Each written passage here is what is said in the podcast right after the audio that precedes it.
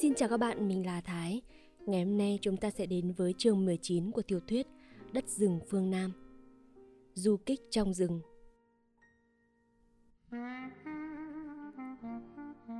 Dòng sông Năm Căn hơn hai tháng trước còn ồn ào khua động tiếng mái chèo xuôi ngược, giờ đã trở nên lạnh ngắt, vắng teo. Thuyền bè rút mãi theo các đường kênh rạch nhỏ, chạy sâu vào rừng cho dễ đánh du kích, tiêu hao sinh lực địch. Quán lều dỡ đi theo, lùi vào tận trong đớn. Lò than bỏ cho các loại dây rừng bò kín nóc.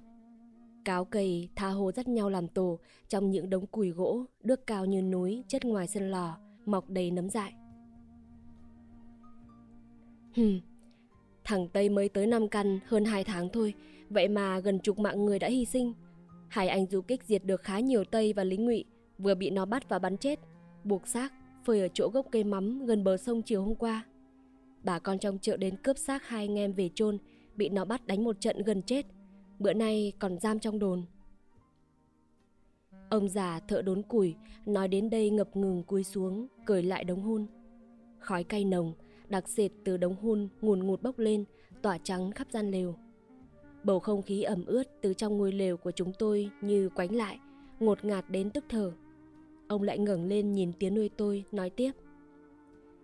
Như vậy là hết đất rồi, chỗ nào cũng có thằng giặc. Chí như cái hòn khoai ngoài biển kia mà nó còn mò tới đóng đồn. Vậy thì mình cũng phải làm thế nào chứ, anh hai? Tía nuôi tôi cứ gật gù im lặng ngồi nghe. Khi ông già đốn củi ngừng nói, với tay rứt một dúm thuốc trong cái ống bơ nhồi vào tẩu. Tía nuôi tôi bèn cầm chai, rót thêm rượu vào bát. Uống đi, ông bạn. Trời ơi, bộ anh hai muốn tôi mượn tiểu binh giải phá thành sầu à? Ông già nhếch nụ cười móm mém, đưa tay đỡ bát rượu. Chẳng qua, đó là cái thói tật không bỏ được của anh em mình thế thôi. Chỉ có chúng ta mới giải phá được thành sầu này, chứ cái thứ tiểu binh thì... Nó chỉ quật cho mình say mềm, nằm đó đợi giặc đến trói cổ, dắt về đồn thôi. Đôi bạn già ngồi xếp bằng trên một tấm đăng trải giữa nhà, cùng cười lên mấy tiếng và truyền bát rượu cho nhau, mỗi người tợp một ngụm. Tiếng cười khành khạch cượng gạo của ông già đốn củi có lẽ cũng làm lây đôi chút buồn sang cho tiếng nuôi tôi. Cả hai người cùng im lặng, đưa mắt ngó ra ngoài. Ánh nắng trời chiều xuyên qua những tầng lá đước rậm rạp, chiếu xuống mặt đất lầy, ngoài bờ bên kia con rạch nhỏ một màu xanh tai tái. Gió từ biển khơi thổi tới, hun hút lùa qua những vòm lá đước tối om, thốc mạnh vào lều, làm cho mái lá rung lên, và ngọn lửa cháy lép bép trong đống củi hun bỗng vụt sáng đỏ ngòm. Cứ vài hôm lại có một ông khách tạt vào lều uống vài chén rượu với tía nuôi tôi. Có người tôi quen, có người tôi chỉ biết mặt chứ không rõ tên. Đôi khi cũng có một vài người lạ mà tôi đoán chừng là bị giặc càn chạy tới đây. Những lần đầu tôi còn thường la cà bên tía nuôi tôi, lắng nghe câu chuyện giữa những ông già trao đổi với nhau qua chén rượu suông. Nhưng mãi rồi tôi cũng không chú ý nữa. Quanh đi quẩn lại vẫn là chuyện bọn giặc ruồng bố càn quét. Họ rất căm thù bọn giặc ở đồn Năm Căn, nhưng tôi biết rằng họ chỉ có thể mượn rượu để nói ra cho hà một lúc vậy thôi. Thậm chí có một ông nom còn trẻ tráng, gọi từng tiếng nuôi tôi là bác, mà cũng thở ra cái giọng bạc nhược của những lão già cổ hủ. Một hai tin rằng sự xuất hiện con kỳ đà kinh khủng nơi Đồng Mả mấy tháng trước là điềm trời giáng tai họa cho dân xứ này. Sau những bữa rượu như vậy, tiễn khách đi rồi, tiếng nuôi tôi thường đứng rất lâu một mình ngoài bờ cỏ. Ông lắng nghe tiếng cano giặc chạy tận ngoài sông cửa lớn, hay nghĩ gì về những câu chuyện của các ông bạn già thì không rõ. Nhưng tôi thường thấy ông khoát khoát tay, làm những cử chỉ bực tức khó chịu.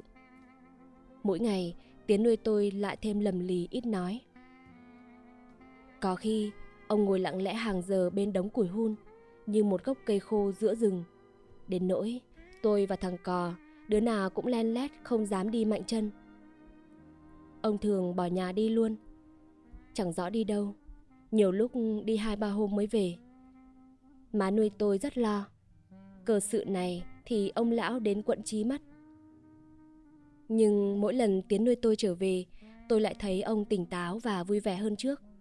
Có khi ông còn cầm về cho tôi và thằng Cò một vài thứ quả lạ màu đỏ óng. Có những chấm li ti xám xám rất đẹp mà ông bảo là chỉ để cầm chơi chứ không ăn được.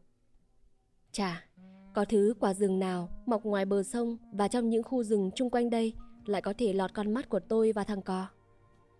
Thế mà cả hai chúng tôi đều chưa hề trông thấy những thứ quả Tía nuôi tôi cầm về. Tía lấy quả này ở đâu vậy Tía? Ngoài xóm kia thôi. Xóm nào vậy Tía? Xóm ngoài chứ xóm nào. Con sao cứ lục vấn mãi? Tôi lặng im không hỏi nữa. Thằng Cò tưởng ông mệt mà tôi cứ đeo hỏi mãi làm ông bực. Nó bèn lôi tôi đi bắt mồi câu cá. Ở nhà được vài hôm, Tiến nuôi tôi lại sắm sửa đi. Ông soạn mấy bao diêm, một cái son nhôm và hơn chục lít gạo bỏ trong bao cà ròng. Điều đó càng khêu gợi thêm sự tò mò trong tôi bấy nay một cách mãnh liệt, khiến tôi không nén được ý định phải dò xem Tiến nuôi tôi đi đâu và làm gì. Cũng như mấy bận vừa rồi, Tiến nuôi tôi lấy xích buộc con luốc vào chân cột cẩn thận, rồi sai bảo tôi và thằng Cò đi làm một công việc gì đó, hoặc chờ đúng lúc chúng tôi vắng mặt, ông mới đi. Tiến nuôi tôi đã sắm sửa xong rồi. Chẳng đợi ông bảo, tôi cầm con dao bước ra cửa. Còn quay lại, nói vọng vào bếp: Má ơi, con ra ngoài bờ sông chẻ mớ lạt dừa nghe má. Tiến nuôi tôi, ừ, đáp thay cho má nuôi tôi. Ông còn cười cười nhìn tôi bằng con mắt khuyến khích. Tôi cầm dao, men theo bờ rạch, đi tới một chỗ ngoặt, bèn chui ngay vào núp trong một bụi sậy um tùm. Từ nơi trú ẩn này, tôi có thể nhìn rõ mọi hướng chung quanh. Ngồi chưa yên chỗ, tôi đã thấy Tiến nuôi tôi quẩy bao cà ròng lên vai, lững thững bước ra sân. Ông còn đứng giữa sân, rũ chiếc khăn rằn bịt lên đầu, quay qua quay lại chung quanh rồi mới lẩn ra bờ rạch. Tôi nén thở, cúi thấp đầu gối xuống, không dám động cựa. Lâu lắm mà vẫn không thấy ông đi qua chỗ tôi. Như thế này thì dứt khoát là Tiến nuôi tôi đi vào hướng rừng trong kia rồi. Tôi nhảy ra khỏi bụi chạy về. Chưa vào tới cửa, tôi đã hỏi giật giọng: Má ơi, Tía con đâu? Ông đi rồi hả má? Má nuôi tôi bước vào, ừ một tiếng: Mày hỏi ổng có việc gì? Sao hồi ổng còn ở nhà mày không hỏi, để cho ổng đi rồi mới chạy tìm cuống lên vậy? Tía có nói đi đâu không má? Không, mày còn lạ gì tính của Tía mày nữa. Ổng đã không muốn nói thì hỏi ổng làm gì hả con? Má nuôi tôi nói giọng buồn buồn, có hơi giận dỗi. Tôi chạy vào, mở xích thả con luốc ra sân, rồi tôi bước đến, cầm tay má nuôi tôi: Con đi theo Tía đây, theo coi Tía đi đâu. Ổng đập mày chết đấy. Ổng đi đâu mặc ổng, theo làm gì? Đến như tao mà ổng còn giấu, không nói thay. Đúng rồi, như vậy là đúng rồi. Con đã biết đúng là Tía con đi đâu rồi. Ổng đi đâu? Tôi ghé vào tai má nuôi tôi thấp giọng: Ổng đi vô chơi với mấy anh du kích trong rừng. Má không thấy Tía con mang theo nào diêm nào gạo, cả cái nồi nữa đấy sao? Má nuôi tôi lùi lại một bước, tròn xoe mắt nhìn tôi: Ai nói với mày vậy? Con đoán vậy thì biết, chứ đợi gì phải nghe ai nói. Ờ, mày nói không chừng phải đấy. Tao cũng nghĩ mang máng như vậy. Từ hôm ổng nhặt cái quả gì ở đâu về cho chúng mày đấy. Bà Tám ngoài xóm có bảo nhỏ với tao rằng nghe đầu anh em bộ đội đằng mình còn ẩn trong rừng. Bà còn nói họ rách lắm. Nghe vậy thì để bụng thôi, đừng có hở ra cho ai nghe con. Má còn phải dặn: Thôi, để con vào gọi thằng Cò, dậy đi với con. Má nuôi tôi nắm tay tôi lùi lại: Không được, không được đâu. Con đi một mình thôi. Có con luốc theo con là đủ rồi. Cái miệng thằng Cò hay bép xép lắm. Má nuôi tôi vội vã quay vào, soạn trong rổ may lấy một ống kim khâu và mấy cuộn chỉ, gói vào mảnh giấy nhật trình cũ, nhét vào túi áo tôi: Nhà nghèo chả có gì, con vào gặp các ảnh, nói là của má gửi biếu. Đi cẩn thận nghe con. Tôi gật đầu, hít sáo một tiếng.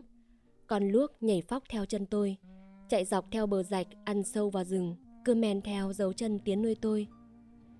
Tôi vừa đi, vừa dắt con luốc chạy ộp oạp trên bờ đất sình, lút ngang ống chân. Đi độ hai ngàn thước thì mất dấu. Ở đây, hãy còn có nhiều vết chân của những người lội vào rừng bắt cua, bắt vọp. Những vết cũ lội từ trên bờ xuống rạch đã được phủ một lượt phù sa mỏng, khi chiều xuống rất dễ phân biệt với dấu chân mới của tiến nuôi tôi. Tôi lội ngay xuống rạch, ngược theo dòng nước gợn bùn, vần đục ngầu từ trong rừng chảy ra, mải miết bươn ra. Con luốc cứ kêu ư ử trong cổ, dường như muốn gọi tôi lên mà mãi không thấy tôi lên. Nó bèn co giò, phóng tùm xuống nước, lội xộn xộn sát theo tôi. Càng đi sâu vào rừng, lòng rạch càng hẹp lại. Nhiều quãng bị cành lá rậm rạp trên cây che phủ, bóng nắng không lọt xuống tới, khiến cho dòng nước tối om om, trông rất dễ sợ. Tôi vẫn mải miết đi tới. Chừng nửa giờ sau thì thấy mất những gợn nước vần bùn, mà trong hai bên bờ lại chẳng có một vết chân nào lội lên cả. Nhìn những cánh tay đước từ trên bờ tua tủa thò xuống lòng rạch, tôi nghĩ có lẽ tiến nuôi tôi đã lợi dụng những cái rễ to lớn này làm cầu trèo lên cây, đi lên bờ rồi. Quả nhiên, con đuốc vẫy đuôi lê lịa, làm bùn và nước bắn tung tóe vào mặt tôi. Lập tức tôi bám theo cái rễ cây ấy, trèo ngay lên cây. Nhìn xuống phía dưới chân, chỉ thấy những cọng rễ đuốc xám ngắt xung quanh, tua tủa cắm xuống mặt bùn phẳng lì. Con luốc cứ đứng dưới gốc cây ngửa cổ lên trực sủa. Tôi phải xịt xịt luôn mồm, nó mới chịu im. Không lẽ tiến nuôi tôi đến đây biến thành chim bay mất hay sao? Mà lại không có vết chân tụt xuống chung quanh gốc. Vậy thì dứt khoát là ông đã lần theo những cái rễ đước to lớn, xỏ rễ vào nhau này mà lần đi trên cao thôi. Sau khi đã đoán vậy, tôi bèn đưa mắt quan sát từng cái rễ một. Và chỉ một chốc sau, khi đã tìm thấy một cái rễ có lớp da bên ngoài bị đạp chóc xước những mảnh vỏ con, để lộ ra một vết xanh còn mới. Thế là tôi đã nắm được đầu mối con đường bí mật đã đưa tiến nuôi tôi đi về hướng nào rồi. Trên khoảng tầm cao quá đầu người, tôi như con vượn cứ dò theo dấu vỏ rễ xước, chuyển từ cây này sang cây khác đi tới mãi. Còn luốc trung thành vẫn bám theo sát phía dưới chân tôi. Chiều ở rừng bao giờ cũng xuống rất mau. Chẳng mấy chốc mà trời đã gần tối. Vết vỏ cây chóc dẫn đường còn tìm thấy lờ mờ được một lúc, rồi sau đó không còn nhìn ra được một dấu nào nữa. Ngồi trên một cái rễ cao, tựa người vào thân cây, ngơ ngẩn nhìn ra màu xanh trùng điệp quanh mình đang dần chìm vào bóng tối. Tôi cảm thấy tay chân mình buồn rùn, nhấc không muốn nổi. Một con chim hồng hoàng to như con ngỗng, sắc lông đen, vỗ cánh phành phạch bay vút qua trên đầu tôi. Chiếc mỏ cong to tướng và những rìa lông màu trắng ở chót cánh mất hút trong bóng tối lờ mờ. Tiếng các các kêu vang rừng của con chim đen to tướng tan dần trong mênh mang vắng lặng, khiến tôi rùng mình nhớ tới con kỳ đà kinh khủng đã đào mộ người chết nơi đồng mà. Tôi phải tự động viên mình luôn, và chật vật lắm mới trèo lên tận ngọn một cây đước cao. Nguồn hy vọng tìm thấy vệt khói bốc ở một nơi nào đó giờ đây hoàn toàn tan rã trong tôi. Mặt trời đã xuống khuất mất rồi, và bây giờ màn đêm cũng đã bao trùm mỗi lúc một dày đặc trên những ngọn cây. Trời tối thì tối chứ sợ gì, mình sẽ dễ dàng nhận ra ngay ánh lửa của họ. Có ai ở thầm giữa rừng đâu mà lo. Nghĩ như vậy, tôi lại phấn khởi mừng thầm. Nguồn hy vọng mới làm tôi phấn chấn trở lại rất mau. Tôi kiên nhẫn ngồi trên một nhánh cây, phóng tầm mắt nhìn xuyên qua màn đêm. Mặc kệ cho bầy muỗi đói vo ve kêu dậy bên tai và không ngớt đáp vào đốt khắp mặt mũi chân tay. Tôi không biết mình ngồi như vậy đã bao lâu.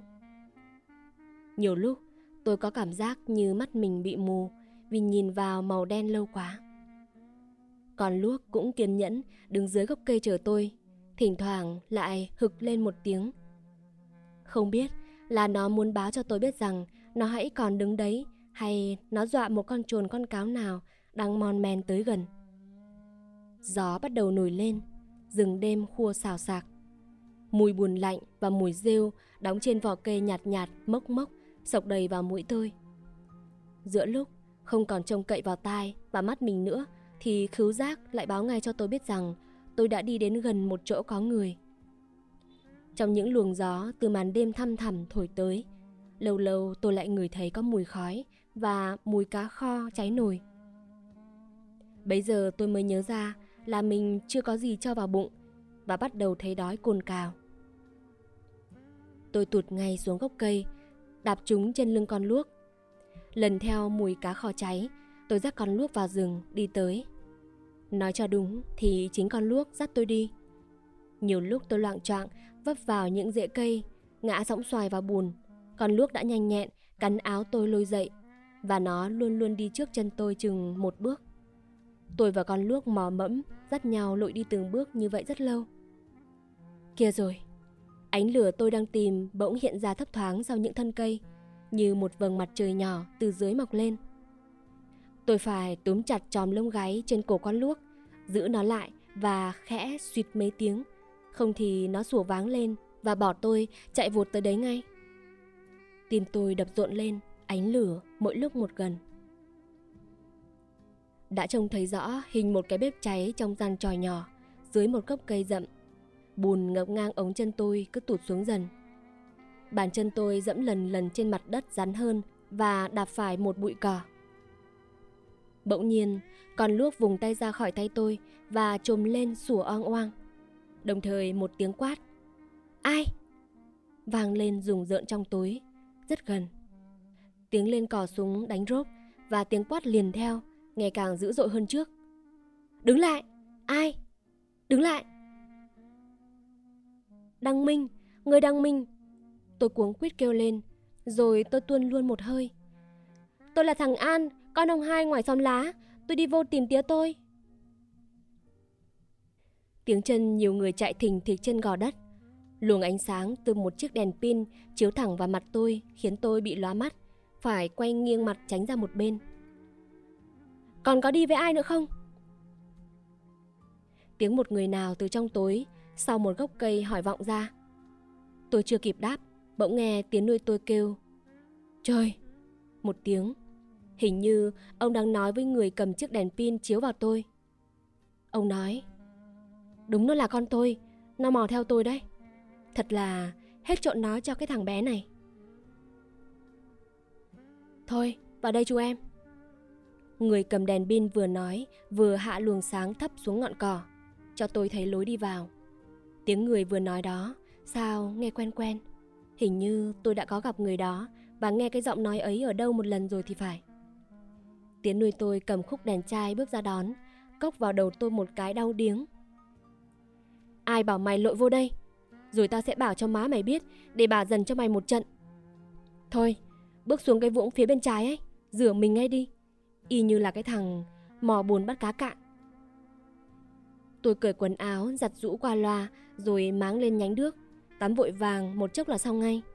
Con luốc cũng nhảy phốc xuống vũng nước, bì bõm sắn vào bên tôi, đòi tôi cọ bùn tắm cho nó. Một anh đứng mé bên vũng nước với tiếng nuôi tôi, giọng nói nghe còn trẻ lắm. Hỏi tiếng nuôi tôi tới bằng lối nào mà để tôi dò theo vào được. Tiếng nuôi tôi không đáp, chỉ lắc đầu nói: "Thật là hết biết, tôi cũng chịu cái thằng bé này." Anh đứng bên mé vũng nước trao cho tôi một bộ quần áo, bảo tôi mặc tạm vào cho ấm, chứ nó không được vừa và đẹp lắm đâu. Tôi như bơi trong bộ quần áo rộng thùng thình, giày cộp vì muối nhiều nước mặn và vá không biết bao nhiêu là mụn vải. Khi tôi bước vào lều của những người du kích, người đầu tiên tôi nhận ra ngay là thầy giáo Bảy. Kế đó là ông già đốn củi. Còn người cầm chiếc đèn pin mặc bộ quần áo bà ba rách nhiều chỗ, mặt sương sương, râu mọc tua tủa xung quanh cằm vì lâu ngày không cạo, đang ngồi trên bộ vạt lót bằng cọng sống lá kia thì tôi trông quen lắm. Tôi đã gặp ông ấy ở đâu một lần rồi. Chắc chắn là tôi không nghe nhầm. Từ khi nghe cái giọng nói nhanh nhỏ của ông ban nãy, trong thoáng chớp có rất nhiều gương mặt quen quen hiện ra nhanh trong đầu tôi.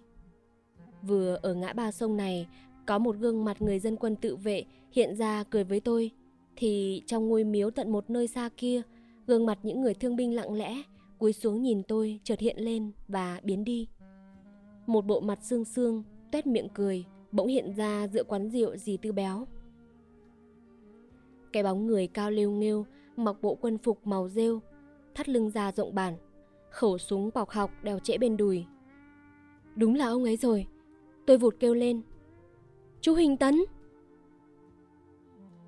Người ấy buông chiếc đèn pin ra, ngồi xổm lên, nhảy xuống khỏi bộ vạt, đứng sững nhìn vào mắt tôi. Tất cả những người chung quanh đều trố mắt ngạc nhiên. Ông ta nghiêng đầu, nheo mắt. Trời ơi, chú em này sao lại biết mà gọi đúng tên cúng cơm của mỗ vậy kìa? Đêm đó, chú đi với anh Sáu tuyên truyền ké quán dì Tư Béo.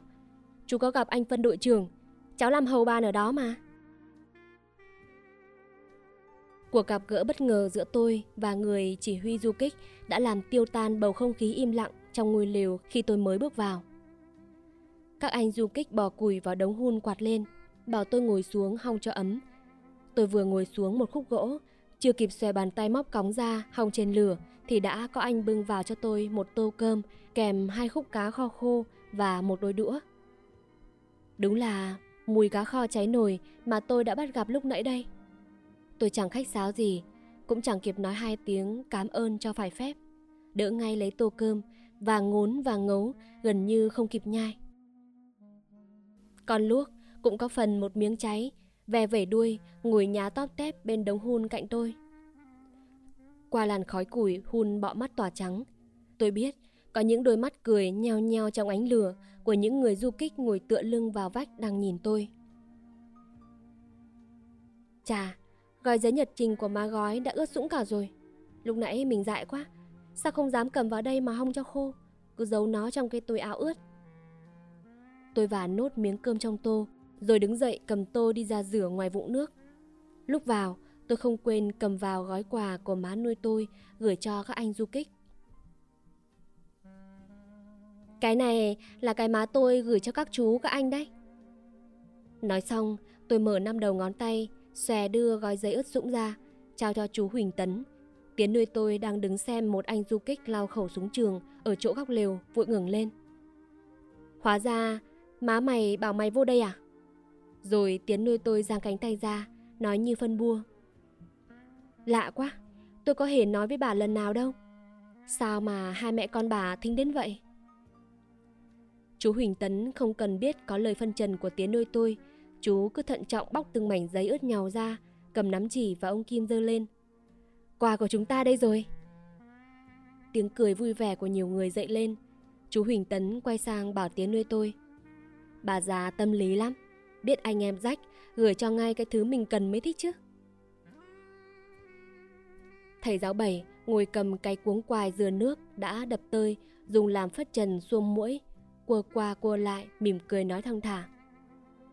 Đồng bào đều biết chúng ta ở đây, mà anh em chúng ta có người nào hở môi chỉ chỗ cho họ biết đâu. Như vậy thì khu rừng này đâu có thể dám chắc chắn đảm bảo che giấu được những cái lều này. Chú Huỳnh Tấn nhướng mắt cười hì hì. Che mắt địch thôi, chúng ta làm sao che giấu được với đồng bào. Anh nói có lý. Thầy giáo Bảy gật gù tiếp. Mọi người đều biết hoặc có thể biết có du kích ở đây, nhưng bọn địch thì hoàn toàn không hay biết. Như vậy thì chỉ có rừng nhân dân mới đảm bảo che giấu được mọi hoạt động của chúng ta thôi. Nhiều tiếng cười tán thưởng từ chỗ góc lều tối vọng ra. Đồng chí Bảy nói nghe sâu sắc lắm. Thầy giáo Bảy sửa giọng nghiêm trang nói. Không phải là ý kiến của tôi đâu. Vừa rồi được đồng chí Hoài dắt vào gặp anh Tư Thượng Vũ, tôi đã nghe anh Tư bảo như thế đấy. Một anh nào đó đang đi qua đi lại ngoài sân, hát xe xẽ, giọng trầm buồn. Thần dân nghe trăng, sơn hà nguy biến, hận thù đằng đằng, biên thùy rung chuyển. Tiếng hát nhỏ dần, tắt mất trong bóng đêm. Rồi một lúc sau, cái giọng trầm buồn ban nãy bỗng bật lên sàng sàng. Trước nhục nước, nên hòa hay nên chiến? Ông già đốn củi nói tướng lên cắt ngang. Chiến, chứ hòa là hòa làm sao? Đất của mình nó tới đánh chiếm mà còn vớ vẩn hỏi chiến hay hòa. Còn người nào đánh người ấy, tới người cuối cùng cũng đánh mà. Tôi cúi xuống nhìn vào ngọn lửa cháy rực trong đống củi. Nhưng tôi biết rõ là ông già đốn củi đang dướn người lên đằng sau các anh du kích. Và ông đang vung tay, xúc động đến rung rung cả chòm râu. Giọng sôi nổi đầy nhiệt tình vừa thốt ra của ông làm tôi muốn nhớ tới tiếng cười khành khạch đầy gượng gạo của ông và cái dáng người còm cõi, dầu dĩ, cầm bát rượu thở dài nơi nhà chúng tôi chiều nọ.